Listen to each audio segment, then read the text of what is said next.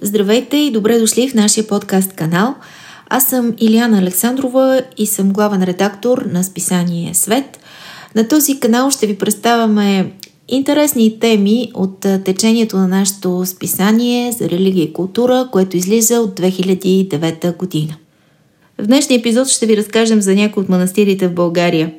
Както за по-известните места, превърнали се в туристически дестинации, така и за по-малко познати и също толкова интересни малки манастири, разпръснати из цялата ни страна. Ще поговорим за културното значение, което имат манастирите в историята на българската просвета и книжнина. Ще дадем и някои интересни идеи на хората, които искат да обикалят българските манастири, но не знаят откъде да започнат.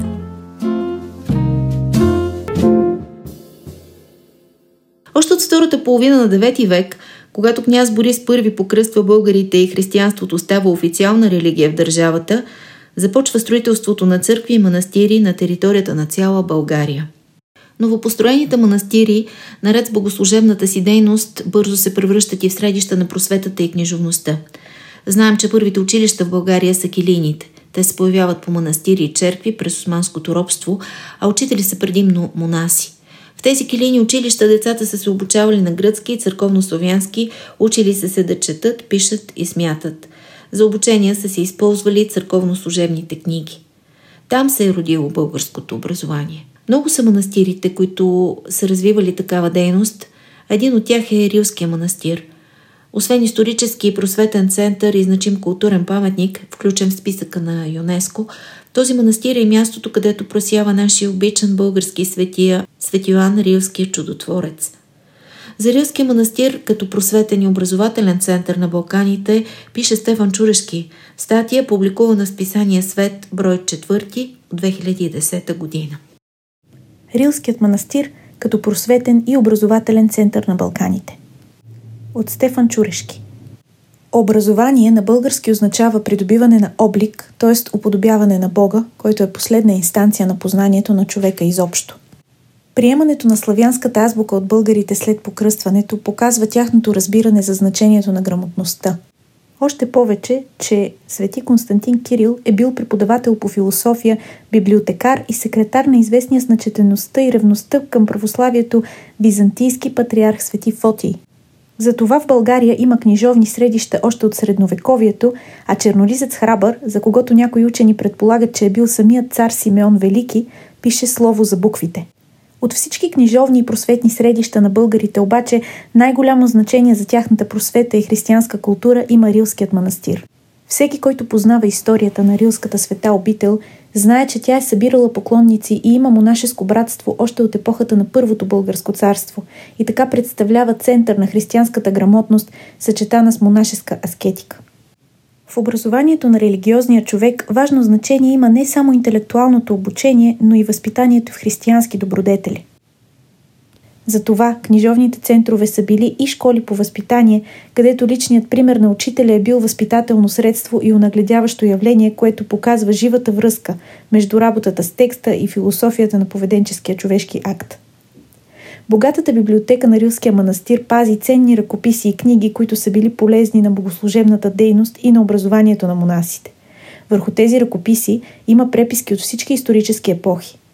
Рилският манастир пази славянобългарската традиция на богослужението.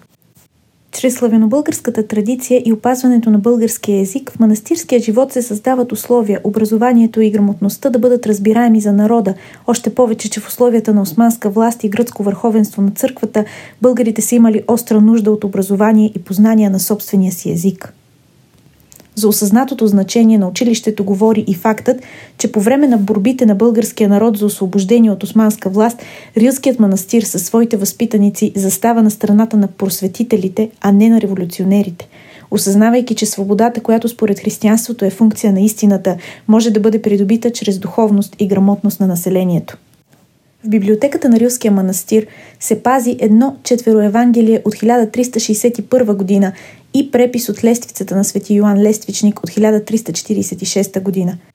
Пази се също така и друг старобългарски ръкопис – за любовта, който според изследователи на българската палеография е бил писан в самия Рилски манастир. В обителта бил направен и препис на някои от съчиненията на светия Ефрем Сириец. През 15 век, вследствие на османското нашествие и трусовете свързани с него, рилската обител временно запустяла. По-късно обаче животът в нея се съживил и това дало отражение и на книжовната и просветна дейност на манастира. Според академик Иван Дуйчев, през османския период рилската обител се превърнала в огнище на българската образованост, което спомагало за културното опазване на българския народ чрез опознаване на истините на вярата. Многобройните поклонници, идващи от всички краища на България, се запознавали и с традицията на книжовното дело на Рилския манастир. От грамотните лица, които са работили в Рилския манастир, историята отбелязва имената на двама от най-начетените и видни книжовници от ранните години на османския период.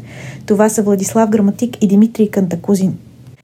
Известно е, че рилският игумен, Теофан, проявявал големи книжовни интереси. Многобройни ръкописи, някои от които обаче не могат да бъдат с точност датирани от науката, произхождат и от 17 и от 18 век.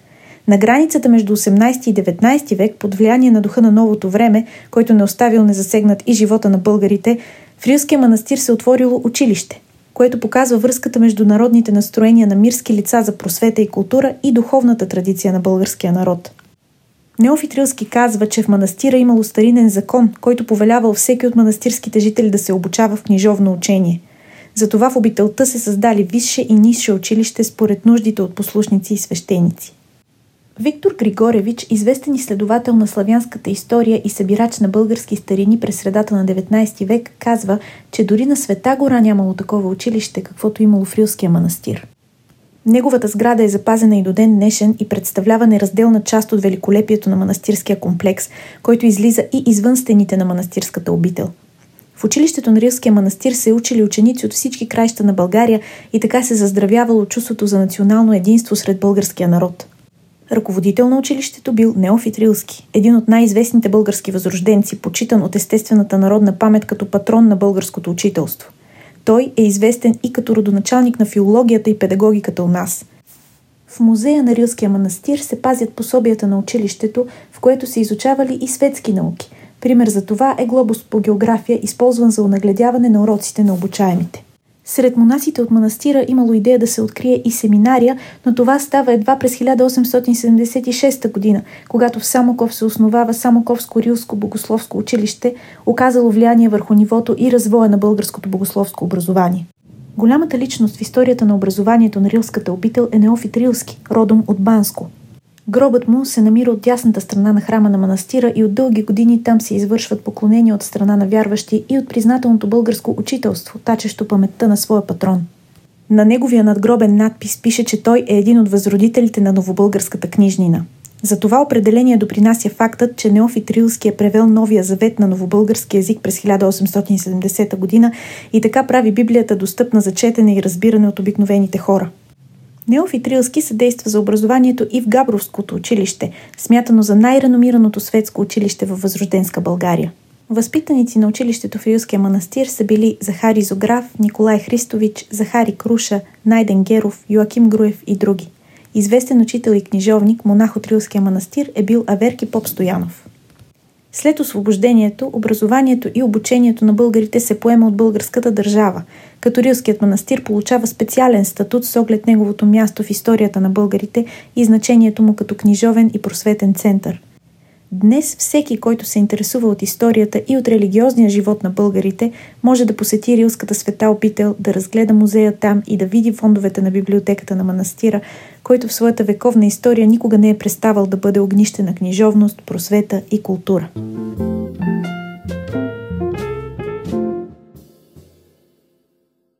За Свети Йоан Рилски можем да говорим много, но в днешния епизод ще стане дума най-вече за Рилския манастир, построен според а, някои източници от него, според други от неговите ученици и любим на всички българи. През вековете Рилската света обител е устояла на пожари, набези и опустошения, особено по време на османското робство, като всеки път е била възстановявана с Божията помощ и благодарение на усилията на монасите и мираните, които с обич се съграждали отново и отново. Но защо точно там? Защо Свети Йоан Рилски е избрал да се засели именно в Рила планина? На този въпрос търси отговор статията на Стефан Чурешки, публикувана в списание Свет, брой 3 от 2010 година.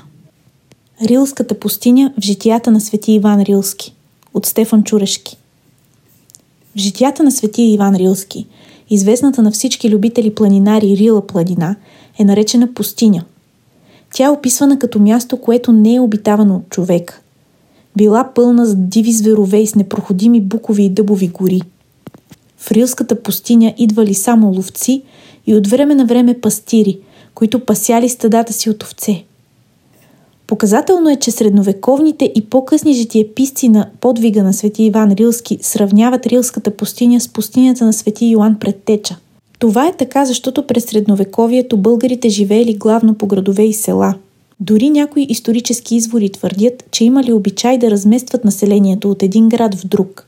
Затова планините били необитаеми и едва през османския период има завладяване на планините от българите, които напускали градовете, в които се настанявали османците и висшето гръцко съсловие. Рилската пустиня предлагала условия за християнската аскеза, която според известния български историк Иван Дуйчев била реакция както на кризата в официалната църква през 10 век, така и на богомилството, което тогава се разпространявало. Рила планина със своя суров климат и непроходими гори Предполагала същото единение, което пустинята на пясъците предлага на аскетите от библейските книги и християнската традиция. Все още обаче местата, по които се е заселвал свети Иван Рилски, не са окончателно изяснени, като най-известна остава неговата пещера и намиращото се наблизо място за молитва на светеца. Когато се говори за Рилска пустиня като място на аскетичния подвиг на свети Иван, говори се изобщо за планината защото рилският светец се е местил няколко пъти. Единият път в хралупата на едно дърво, а после в пещерата, която е известна и до днес и е обект на поклонение от страна на много вярващи православни от целия Балкански полуостров. Рилската пустиня остава като нарицателно в изворите български и гръцки и трябва да минат векове, докато пастирите номади и движещото се българско население обходи и опознае Рила планина – поразяваща и до ден днешен със своето сурово и мистично излъчване, напомняща, че в нейните дебри се е извършил един от най-чистите и свети християнски подвизи – дело на небесния покровител на българите, свети Иван Рилски.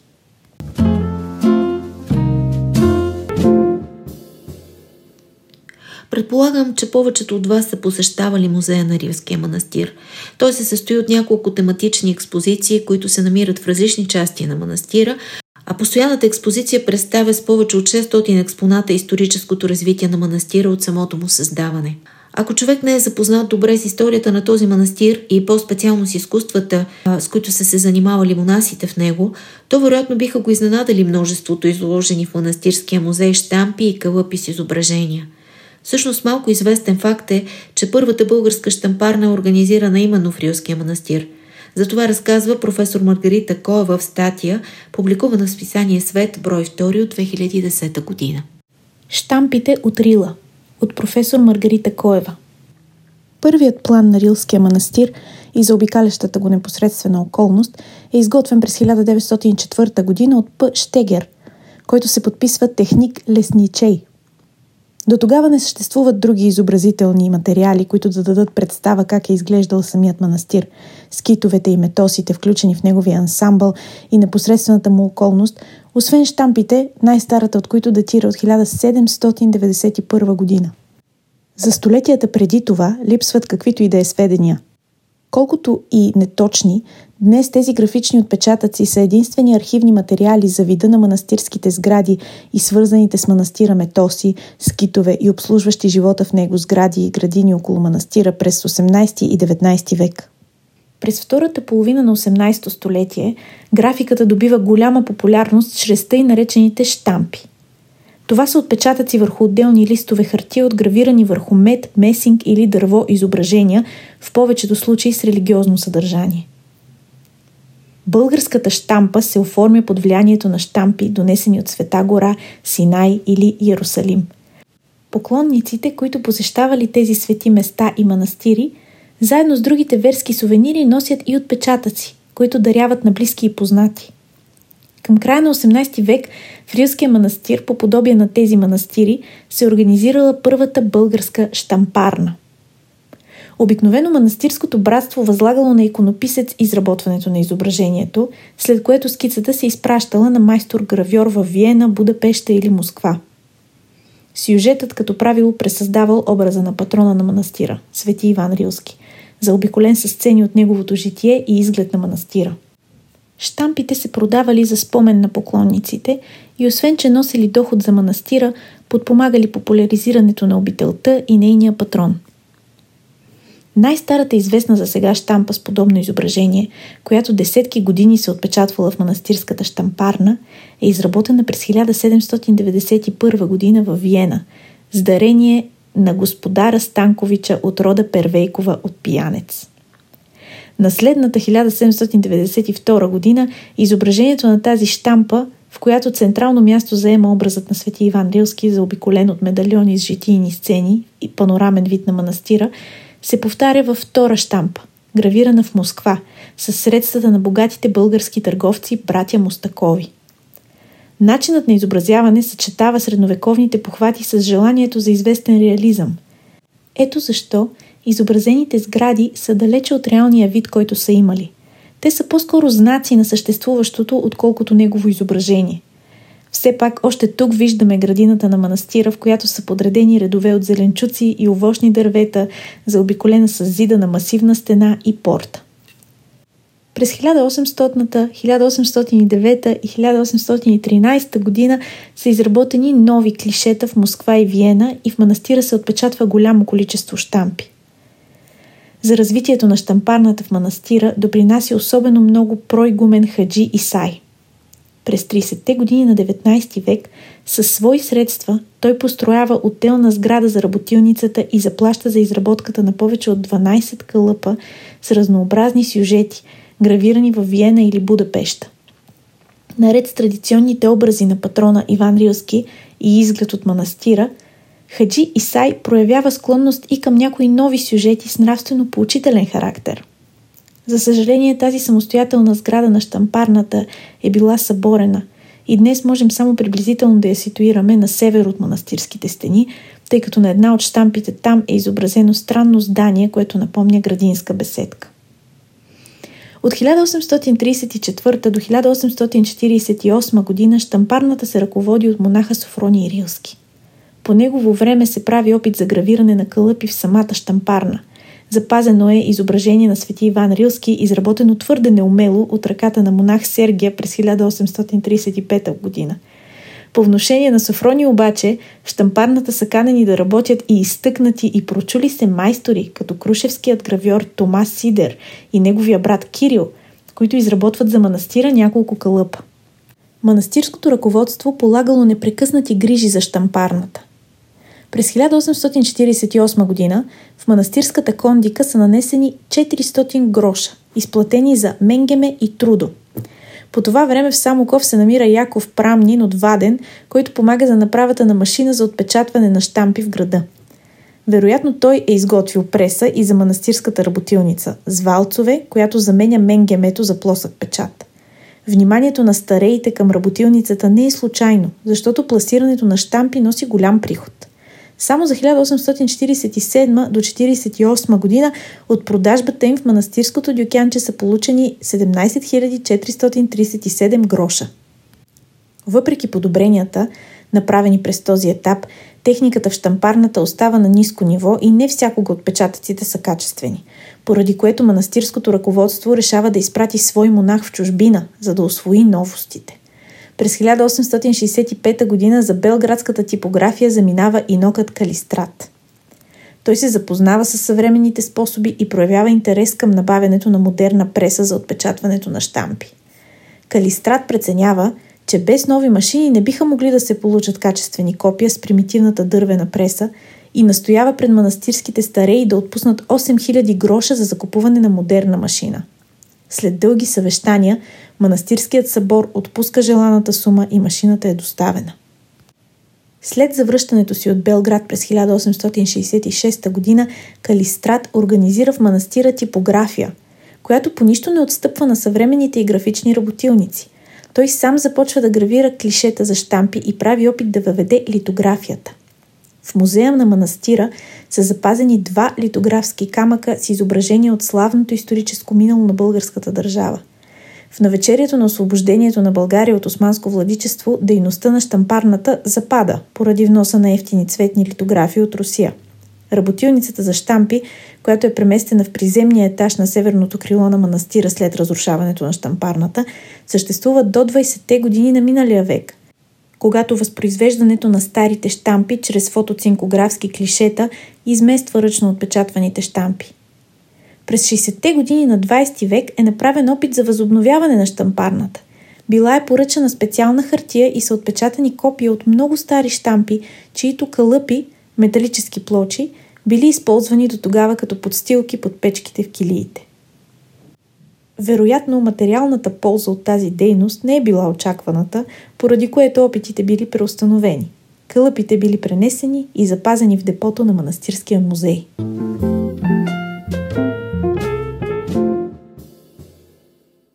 Когато говорим за манастирите в България, нямаше как да не погледнем първо към Рилския манастир. Но разбира се, няма да спрем само до тук. Прекрасните манастири в нашата сравнително малка България са толкова много, че е невъзможно да ни стигне само един епизод, ако искаме да обърнем внимание на всеки от тях. Все пак обещахме, че ще дадем идеи на слушателите, които искат да научат за повече български манастири и да ги посетят. Нека поговорим за някои от другите, по-малко известни места, които обаче са не по-малко интересни с тяхната архитектура и с безценните си фрески.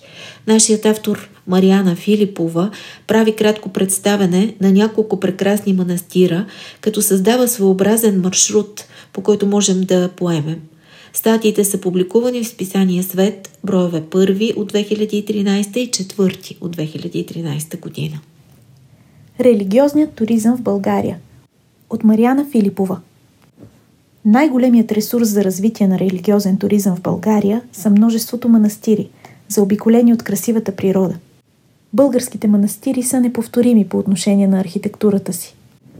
С приемането на християнството през 865 г. в България започва интензивен строеж на манастири.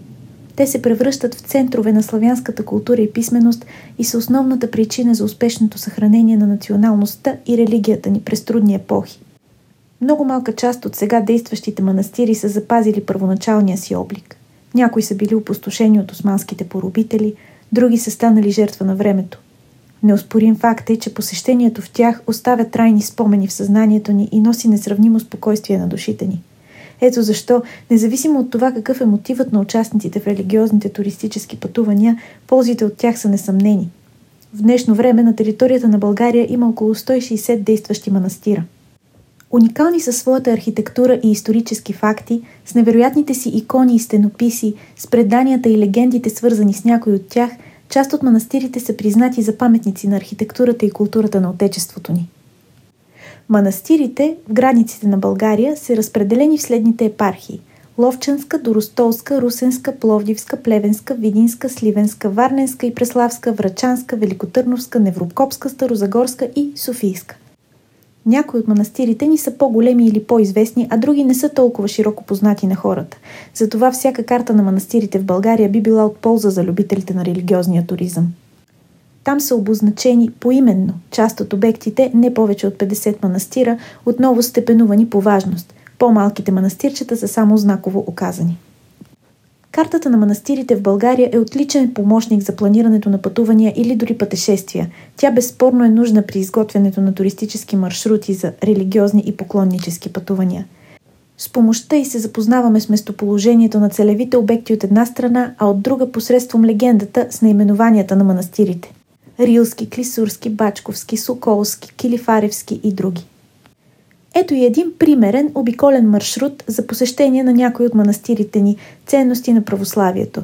София – Гигински манастир, Кладнишки манастир, Земенски манастир, Рилски манастир с преспиване, София – Драгалевски манастир, Кремиковски манастир, Етрополски манастир, Бачковски манастир, преспиване, Куклински манастир, Араповски манастир, Манастир Седемте престола и София. Първата спирка от нашия примерен маршрут ни довежда до едно докоснато от Всевишния място – Гигинския манастир Свети Безсребреници Козма и Дамян.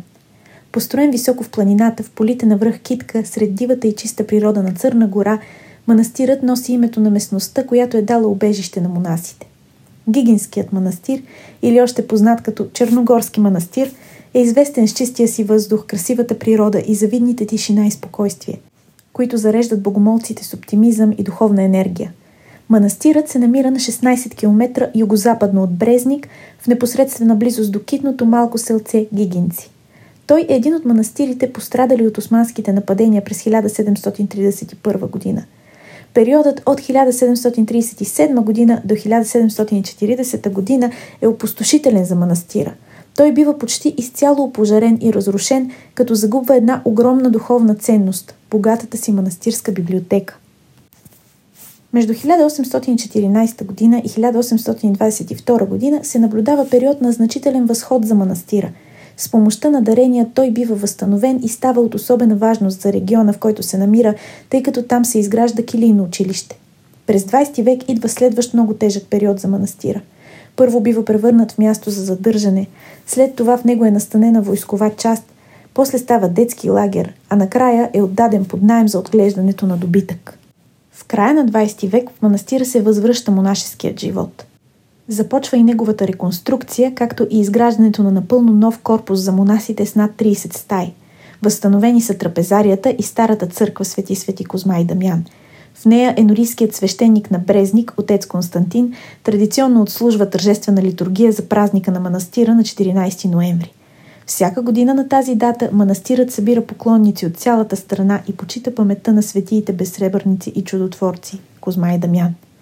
По повелята на вече покойния патриарх на Българската православна църква, негово светещество патриарх Максим, Черногорският манастир е наречен на местността, в която се намира и на двамата светии Козма и Дамян Асийски.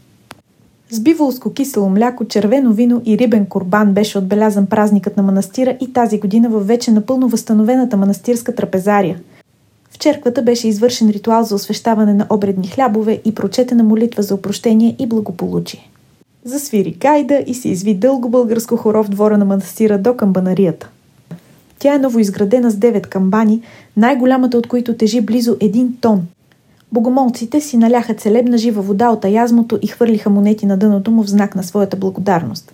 Манастирът е и биоферма. Предприемчивият иеромонах Никанор заварва манастира почти пред разруха – само за няколко години, прилагайки на практика натрупания опит на борсата, бившият брокер на Уолл Стрит успява в години на криза да изгради внушително ново крило на манастира и да създаде биоферма с над стотина биволи. Също така в манастирската ферма се отглеждат кокошки, свине, зеленчукова градина и други. Произвеждат се биволско кисело мляко, еко-колбаси, ракия от лозя, дарени на манастира и така нататък. Монтирани са и слънчеви панели, чрез които манастирът се обезпечава с електричество. Тучните пасища и обширните поляни, принадлежащи на Гигинския манастир, всяка година събират стотици християни на традиционния си майски събор.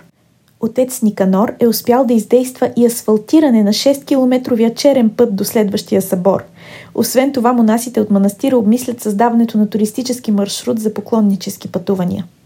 В религиозния маршрут, освен Гигинския манастир, ще бъде включен и Погановският манастир в Сърбия. Замисълът е християните от Сърбия и България да могат да посещават манастири и църкви от двете страни на границата. Кладнишки манастир Манастирът Свети Николай се намира на 20 км от град София и на 10 км от град Перник, разположен в западните склонове на Витушката планина и на 1 км североизточно от село Кладница.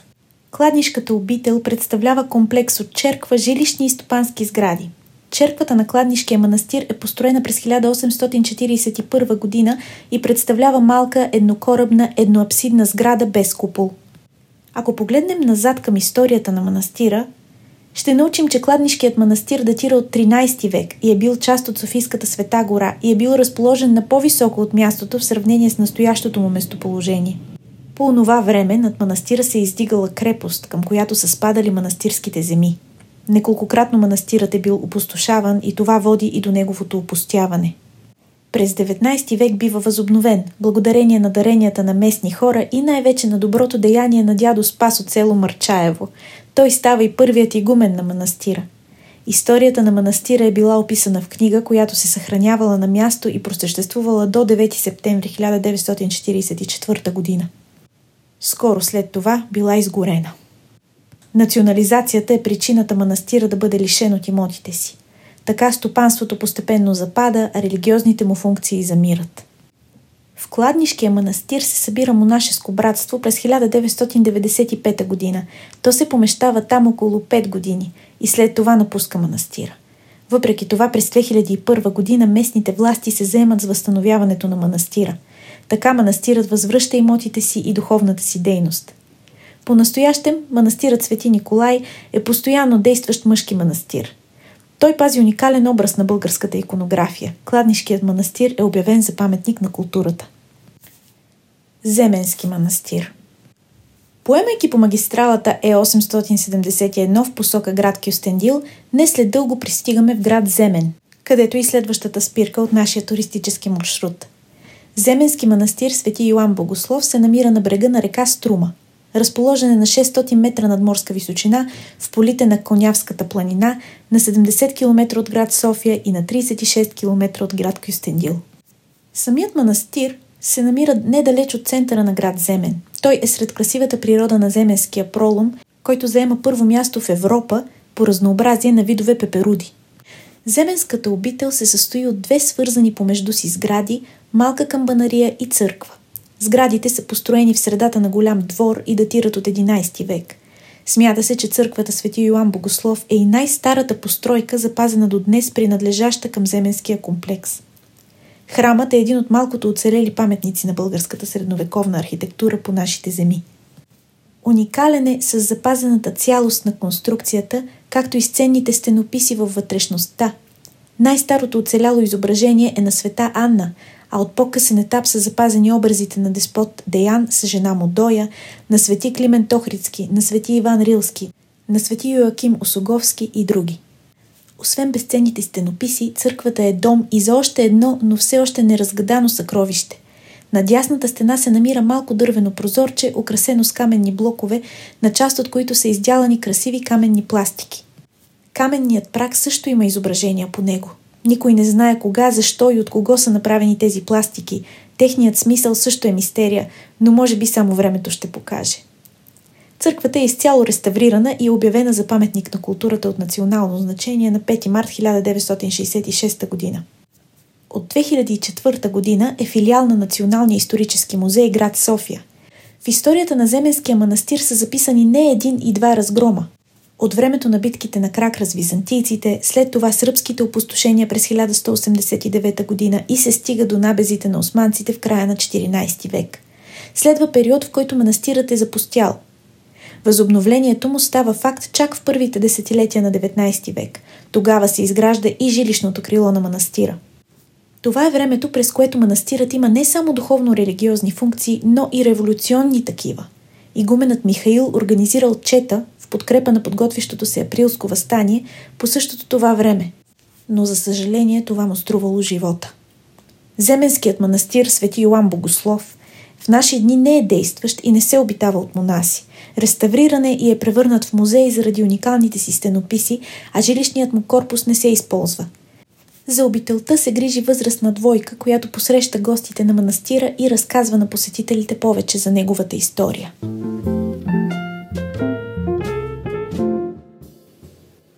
Още едно място, за което си струва да поговорим е Гложенският манастир. Може би сте чували за него и прекрасната природа, която го заобикаля, но не всеки знае, че Гложенската света обител има духовни връзки с украинската култура, както и че съществува дълбок исторически спор за предполагаем престой на киевски княз в този манастир. Историята на манастира разказва архимандрит доцент доктор Павел Стефанов в статия, публикувана в списание Свет, брой 7 от 2010 година. Гложенският манастир между фолклора и туризма от архимандрит доцент доктор Павел Стефанов. Знаете ли кой е първият известен по име български монах-отшелник? Не става въпрос за седмочислениците, свети Кирил и Методи и техните ученици, или за иноците, които служат в скрипториите и канцелариите на българската църква през 19 и 20 век, Йоан Екзарх, Черноризец Храбър и други. Първият, който сигурно ще ви дойде на ум, е свети Иван Рилски, с когото се свързва клишето баща на българското монашество. Смята се, че той е починал през 946 година. Но в скалния манастир до село Клепча, Търговищко, са открити два старобългарски надписа от времето на цар Симеон I Велики.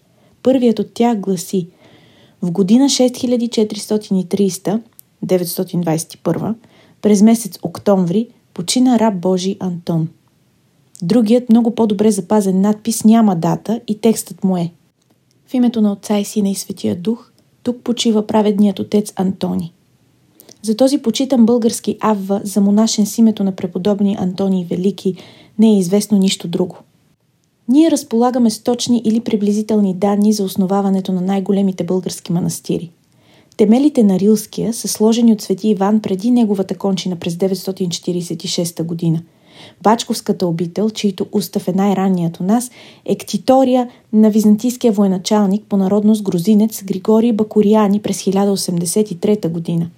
Според летописа, началото на Троянския манастир е поставено от един хилендарски монах, който пътува за Влашко през 1600 година.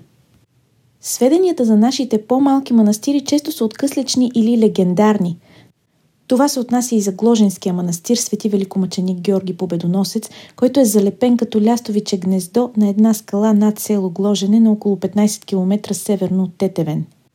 До манастира се стига по асфалтиран път от Ябланица през село Малък извор. Това е може би манастирът с най-красивото местоположение в България. Заобиколене от стари букови гори, ухайни ливади, планински рид Камен Лисец и пещера Моровица дълга няколко километра. При хубаво време от обителта се вижда Дунав и Бяло море – в миналото манастирът е притежавал обширни имоти в района. Запазени са турски тапии от 1793 година и 1834-35, в които те са описани подробно. Старата църква на Гложенския манастир не съществува. Тя е строена най-вероятно през 16 век и е била зографисана. Имената на богатите тетевенци, които са били изобразени в притвора на църквата, се срещат и в един поменик на Зографския манастир от първата половина на 17 век.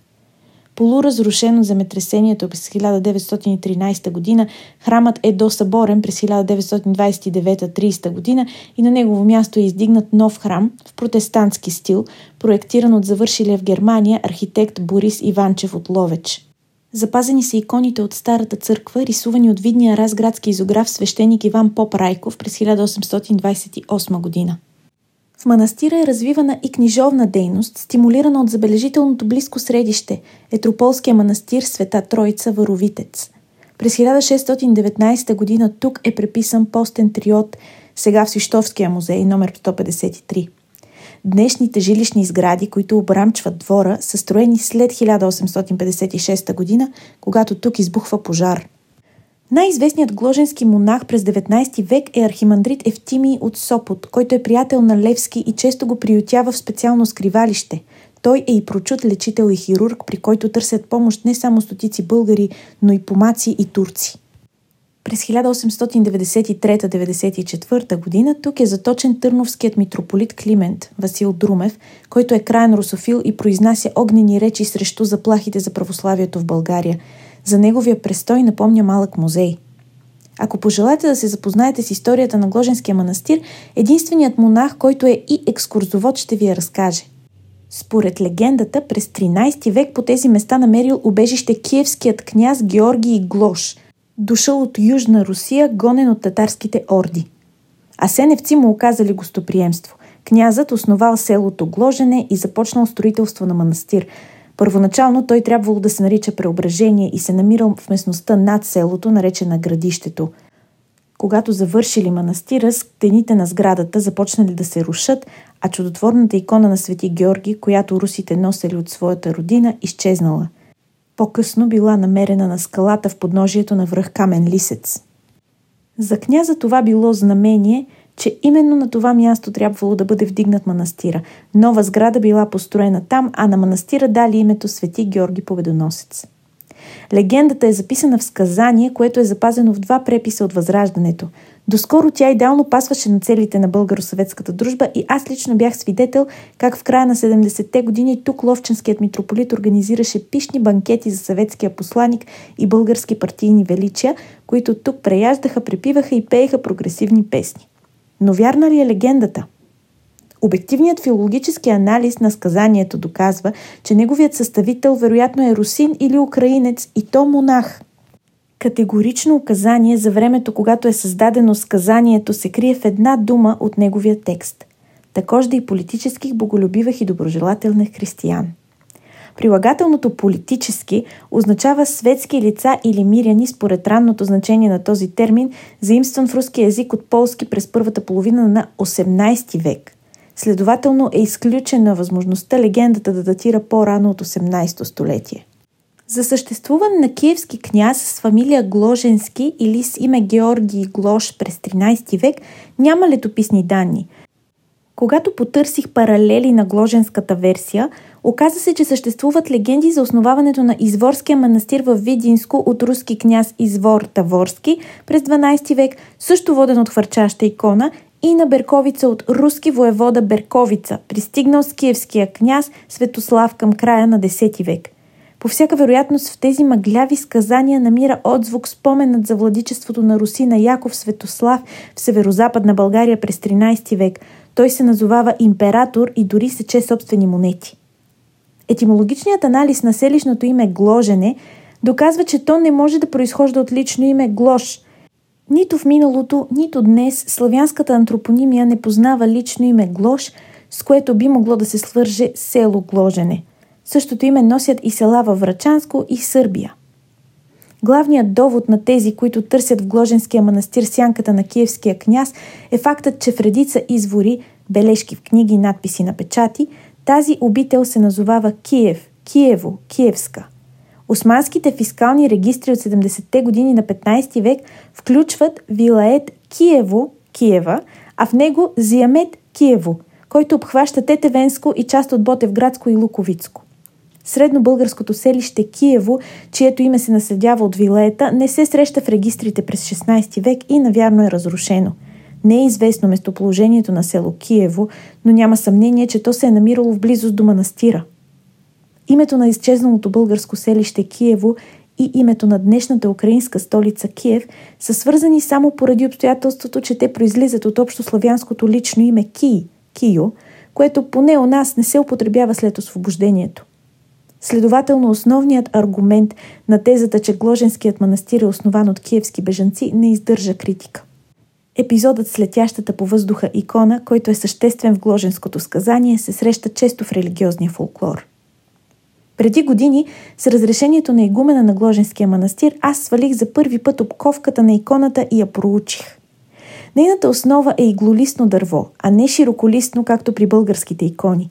То е запазено добре и в никакъв случай не е отрязано преди 750 години. Върху иконата е изобразено чудото на свети Георги с змея. Неговата иконография е твърде късна. Звярат е представен мъртъв, а светецът е облечен с ренесансови доспехи. Надписът на иконата е съставен с руския граждански шрифт, въведен от цар Петър I Велики с указ от 1710 година. Следователно този образ е създаден в Украина и вероятно в Киево-Печорската лавра през първата половина на 18 век. По същото време не без помощта на киевските монаси е фабрикувана легендата за основаването на Гложенската обител, която се основава на съвпадението между популярното сред народа име на манастира Киево и името на украинския град – Духовните връзки между Гложенския манастир и украинската култура през 18 и 19 век се изразяват и в придобиването на редица старопечатни книги, главно чрез дарения на мирени. Те са Апостол, Евангелие, Псалтир, Часослов и други. Днес Гложенският манастир е преди всичко средоточие на туризъм, за което в него действа ресторант и хотелска база, но ако го посетите тогава, когато е потънал в есенната мъгла или е облепен от искрите на скрежа, най-вероятно няма да попаднете на шумни или пиинали посетители. Ще можете да се помолите насаме и да се разходите, също сами и с красивите околности. Ще разберете колко е бил прав старият грешник Фридрих Ницше, който проницателно отбелязва – Достоинството на човека се измерва по това, доколко той е способен да бъде самотен.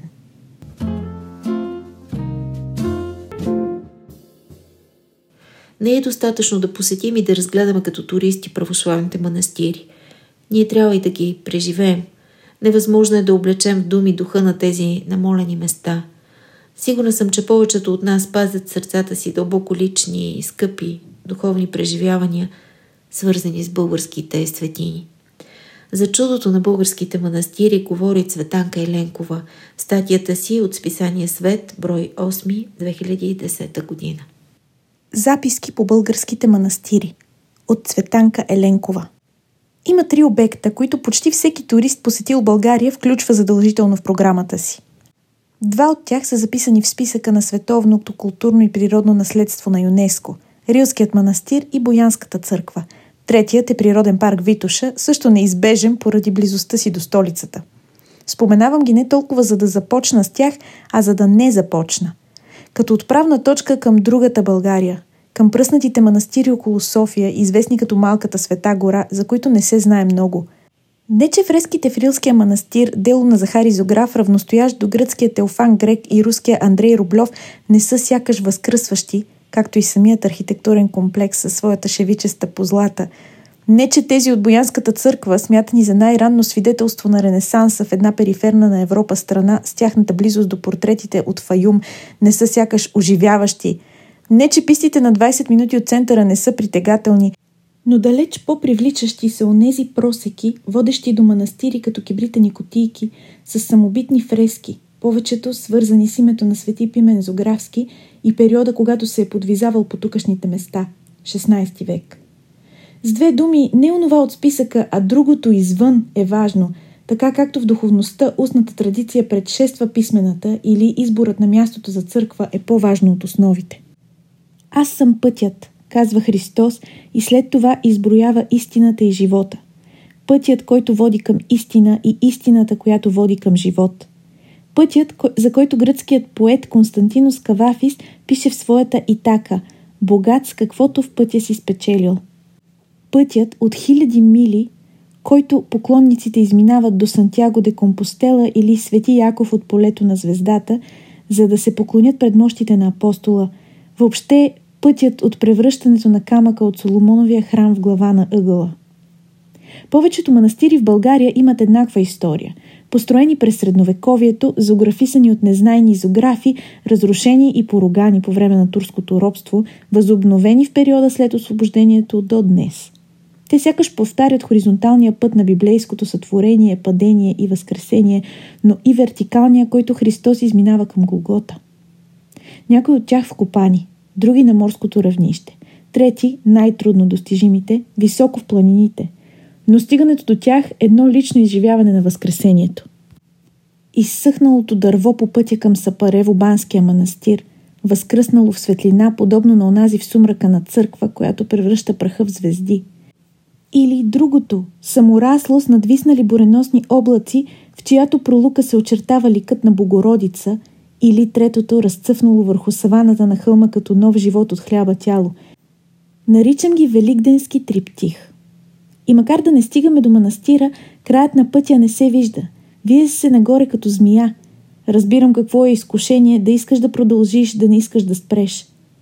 Много планинари са намерили смъртта си така, както и Христос е могъл, бидейки изкушаван в пустинята, но в различния отговор се разкрива разстоянието между човешкото и божественото. Манастирите по високите места и на това учат, че не винаги и на всяка цена трябва да се стигне до тях. Учат на смирение – защото какво друго е изкушението, ако не надеждата за край, когато такъв не се вижда в меандъра на пътя? Тайната вечеря е Лешнишки манастир. В притвора на църквата на Елешнишкия манастир фреските от 16 век напомнят лабиринт. Едно въже, подобно на пъп на връв, на графичната формула на ДНК, свързва Едемската градина с Вечния съд и Небесното царство. Нимбовете на светците са като развълнувано море от куклен театър – Фреските в Наоса от 18 век изобилстват от прозрачно бели, може би светлото на бялото е прозрачността, ореоли около фигурите на Христос, на Бог Саваот, на ангелите. Църквата с най-много видове светлина, която съм посещавала. Пронизващата през тесните прозорци, крехката на свещите, на напуканата мазилка като светкавица, на луминесценните капсули – Насядалите в кръг апостоли от тайната вечеря с обърнати лица към гърбовете си приличат на рисунка на кубист а наивистичните им изражения потвърждават библейската истина, че децата гледат Бог право в лицето, че ако не станем като едни от тях, никога няма да влезем в Царството Божие. Изкушението е навсякъде. Демнещите проститутки в дерето до Чепинския манастир, пияните в двора на Балшански манастир или психично болните до Кориловския манастир кръстосали ръце на гърдите си, защото няма кого да прегърнат освен себе си. Блудниците, пияниците и обладаните. Истинските болни, които Христос дойде да спаси, намиращи се в непосредствена близост до светите места – а също и натоварената магистрала до в която са изгорелите си газове по черния оградата на Лозенски манастир. Отвътре оградата е белосана. Двор усеян с лалета и лястовици, едните в четирите цвята на дифракцията на светлината, другите черни като фитил на свещ, от който изхожда светлината. Тогава разбираш, че този ад отвъд и този рай вътре, дори граничещи не се засягат, че разстоянието не е въпрос на километри, а на различност. Не е хоризонтална, а вертикална категория. Онзи ангел с меч или перодръжка застанал пред вратите на рая. Между главите на спасените скупчени върху гърдите на Бог Саваот и главите на чакащите на опашка. Бездната между живи и мъртви, която не може да се премине. В купола на кладнишкия манастир лалетата са вече черни, а тройцата прилича на рисунка на Пикасо или Шагал – Книгата в ръцете на Бог Син, която според православната иконописна традиция трябва да е изписана, е празна. Онази бяла страница, от която така се боим. А може би бялата страница е единствената написана. Може би ние не пишем, а просто повтаряме написаното от Бог, както с натиск върху тези детски дъски, на които с едно дръпване на листа всичко се изтрива. Отвън на стената кръстът на стряхата, нарисуван от местен монах, необичайно разлистен за разпятие, те връщат към дървото на познанието, от което трябваше да отхапем, всъщност да изядем всичките му плодове век след век, докато стане гол кръст, за да се надяваме на нов живот. В Рилския манастир разбираш разликата между фокус и чудо. Тегли от различните стета с картички на икони, но попадам все на една – свети архангели Михаил и Гавриил. Както иллюзионистът избира някой от публиката, за да познава картите му – но докато при него фокусът е предварително заучен от чудо, тук нещата стават единствено в единодействие с вярата. За разлика от фокуса, чудото не може да бъде извършено само от един. Една бяла пеперуда се насочва от слънцето в зенита си към мрака в църквата, макар насекомите никога да не се стремят към тъмнината. С естествените си наметки около голото тяло.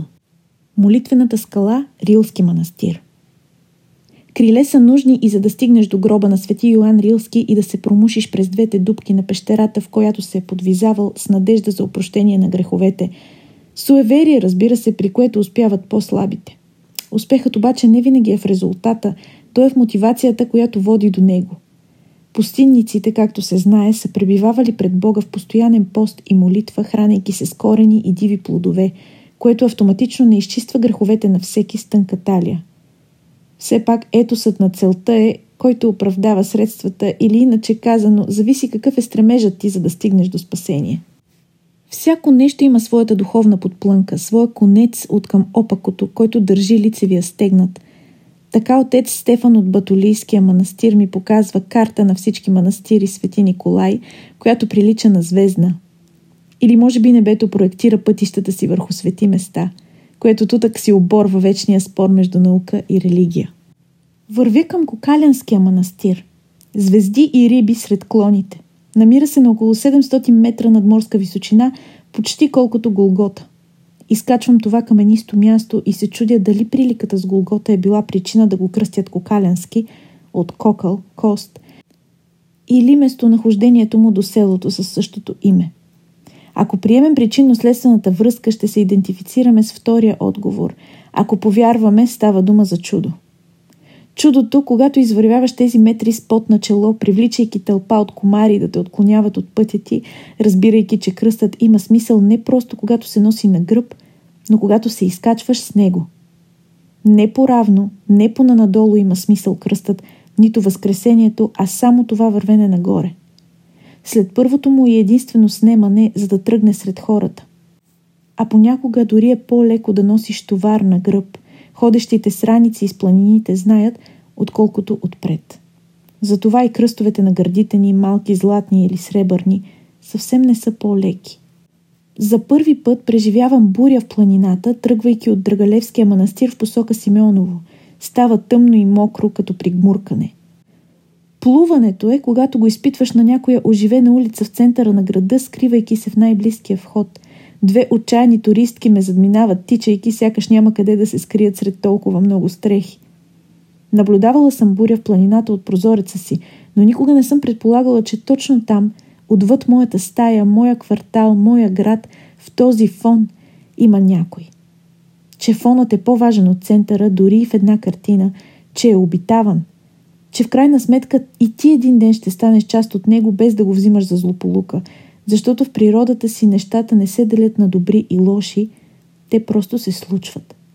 Както се случи да го изпитаме и ние.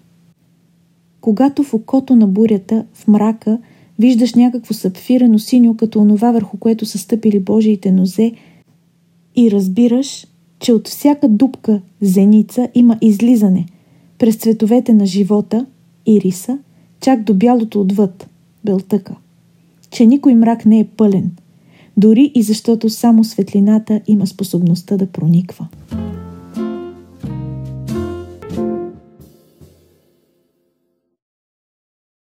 Скъпи слушатели, знам, че темата за българските манастири е необятна и е трудно да се каже, че в един такъв кратък формат дори сме поставили началото. И все пак се надяваме, че текстовете, които подбрахме и прочетохме за вас, ще ви послужат за вдъхновение. Благодарим на всички, които ни слушаха до края. С този кратък епизод ви пожелаваме да пътувате и да откриете за себе си българските светини. Аз съм Иляна, това е подкаста на Списание Свет. До нови срещи!